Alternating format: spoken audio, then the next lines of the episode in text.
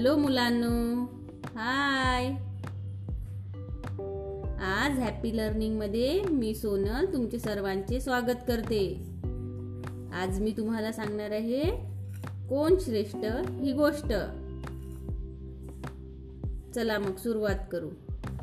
एकदा वारा आणि सूर्य यांच्यात वाद चालला होता. वारा म्हणाला मी तुझ्यापेक्षा बलवान आहे. सूर्य म्हणाला नाही तू मुळीच माझ्यापेक्षा बलवान नाहीस. तेवढ्यात प्रवासासाठी निघालेला एक यात्रेकरू तेथून जात असताना त्यांनी पाहिले. त्याने आपल्या अंगावर एक शॉल घट्ट पांघरली होती. या प्रवाशाला अंगावरची शाल जो अंगावरून काढायला भाग पाडीत तो सर्वश्रेष्ठ ठरेल असे दोघांच्यात ठरले. पहिला डाव वाऱ्याने घेतला. प्रवाशाच्या खांद्यावरची शाल उडवण्यासाठी वारा सुसाट वाहू लागला. पण जेवढ्या वेगात वारा वाहत होता तितक्यातच प्रवासी शाल घट्ट लपेटून घेत होता. वाऱ्याचा डाव संपेपर्यंत हा प्रकार सुरूच होता. आता सूर्याचा डाव होता. सूर्य थोडासा हसला. प्रवाशाला थोडी ऊब जाणवावी प्रवाशाने अंगावरची शाल थोडी सैल केली. सूर्याचे हास्य तापतच गेले. तसे फार गरम वाटू लागले. आता प्रवाशाला अंगावर शालीची गरज वाटेनाशी झाली.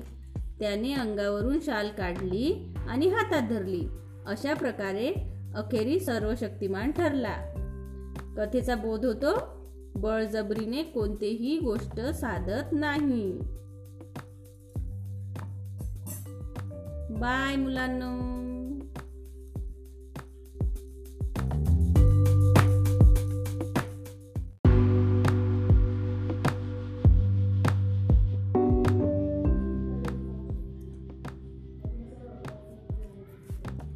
हॅलो मुलांनो. हाय. आज हॅपी लर्निंगमध्ये मी सोनल तुमचे सर्वांचे स्वागत करते. आज मी तुम्हाला सांगणार आहे कोण श्रेष्ठ ही गोष्ट? चला मग सुरुवात करू.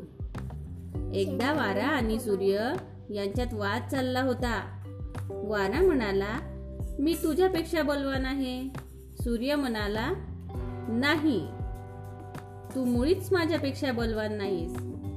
तेवढ्यात प्रवासासाठी निघालेला एक यात्रेकरू तेथून जात असताना त्यांनी पाहिले त्याने आपल्या अंगावर एक शॉल घट्ट पांघरली होती. या प्रवाशाला अंगावरची शाल जो अंगावरून काढायला भाग पाडीत तो सर्वश्रेष्ठ ठरेल असे दोघांच्यात ठरले. पहिला डाव वाऱ्याने घेतला. प्रवाशाच्या खांद्यावरची शाल उडवण्यासाठी वारा सुसाट वाहू लागला. पण जेवढ्या वेगात वारा वाहत होता तितक्यात तच प्रवासी शाल घट्ट लपेटून घेत होता. वाऱ्याचा डाव संपेपर्यंत हा प्रकार सुरूच होता. आता सूर्याचा डाव होता. सूर्य थोडासा हसला. प्रवाशाला थोडी ऊब जाणवावी. प्रवाशाने अंगावरची शाल थोडी सैल केली. सूर्याचे हास्य तापतच गेले. तसे फार गरम वाटू लागले. आता प्रवाशाला अंगावर शालीची गरज वाटेनाशी झाली.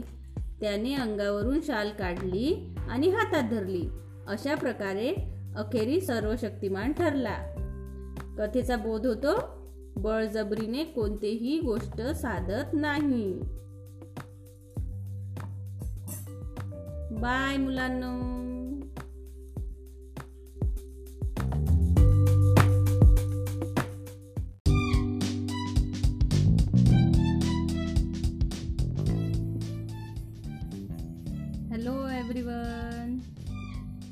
चला तर आज आपण आपली तिसरी कथा ऐकू। आज तिसऱ्या कथेचे नाव काय आहे? हुशार ससा। चला मग मी सुरुवात करते। एका जंगलातील सिंहाला जेवण्यासाठी रोज एक प्राणी लागत असे। म्हणून सर्व प्राण्यांनी ठरवले की दररोज एक प्राणी सिंहाच्या गुहेत पाठवावा। त्यानुसार दररोज एक एक प्राणी सिंहाच्या गुहेत जाऊ लागला. एके दिवशी एका सशाची सिंहाकडे जाण्याची पाळी आली. तो ससा हुशार होता. त्याने दृष्ट सिंहाला ठार मारण्याची योजना आखली. ससा ठरवलेल्या वेळेपेक्षा खूप उशिरा सिंहाच्या गुहेत पोहोचला. सिंहाची जेवणाची वेळ टळून गेली होती. त्याला खूप भूक लागली होती. तो सशावर फार रागवला. तू एवढ्या उशिरा का आलास? सिंह गरजला. ससा नम्रपणे म्हणाला महाराज मला उशीर झाला कारण वाटेत दुसऱ्या सिंहाने मला अडवले. त्याच्यापासून सुटका करून घेणे फार अवघड होते. दुसरा सिंह? तोही या जंगलात. सिंहाने रागाने विचारले हो महाराज तो कुठे राहतो ते मला माहीत आहे? तुम्ही माझ्या बरोबर चला. तो कुठे आहे ते आत्ताच दाखवतो तुम्हाला. ससा म्हणाला सिंह सशाबरोबर लगेच निघाला. ससा सिंहाला घेऊन एका विहिरीजवळ गे- आला आणि म्हणाला महाराज दुसरा सिंह येथे राहतो. इकडे या आणि विहिरीत डोकावून पहा. सिंह विहिरीत डोकावून पाहिले. त्याने त्याला पाण्यात स्वतःचेच प्रतिबिंब दिसले. ते प्रतिबिंब म्हणजे दुसरा सिंहच आहे असे त्याला वाटले. त्याने मोठ्याने गर्जना केली. त्याचबरोबर पाण्यातील सिंहानेही गर्जना केली. आता मात्र त्या सिंहाला खूप राग आला. त्याने रागाच्या भरात उडी मारली आणि तो पाण्यात बुडून मरण पावला. अशा प्रकारे सिंहाचा शेवट झाला. या कथेचा बोध काय होतो? शक्तीपेक्षा युक्ती श्रेष्ठ कशी वाटली तुम्हाला ही गोष्ट? अशीच दुसरी गोष्ट पुन्हा घेऊन येणार मी. चला मित्रांनो bye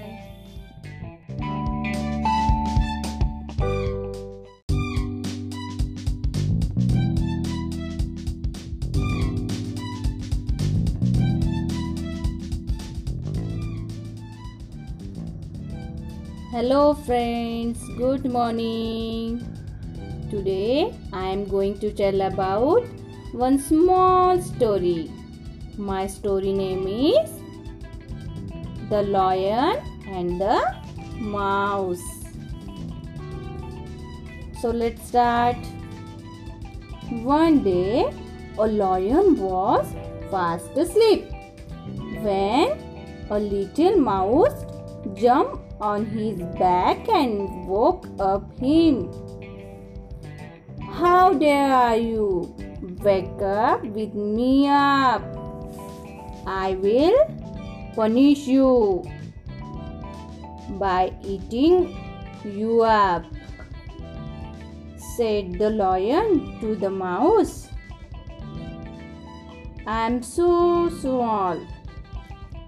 Let me go and I will help you one day, said the little creatures. The lion felt sorry for the mouse and let him go. A few days later, the lion was caught in a hunter's net and was roaring loudly. The little mouse heard him and ran to see what the matter was. Okay, don't worry, don't worry, my friend, don't worry, said the little mouse. I will get you out. The mouse nibbled the net and made a big hole in it. As soon as the king of the jungle was free, he thanked the little mouse. Which moral in this story? The moral is the no one is too small or too weak to help someone. Thank you, friends.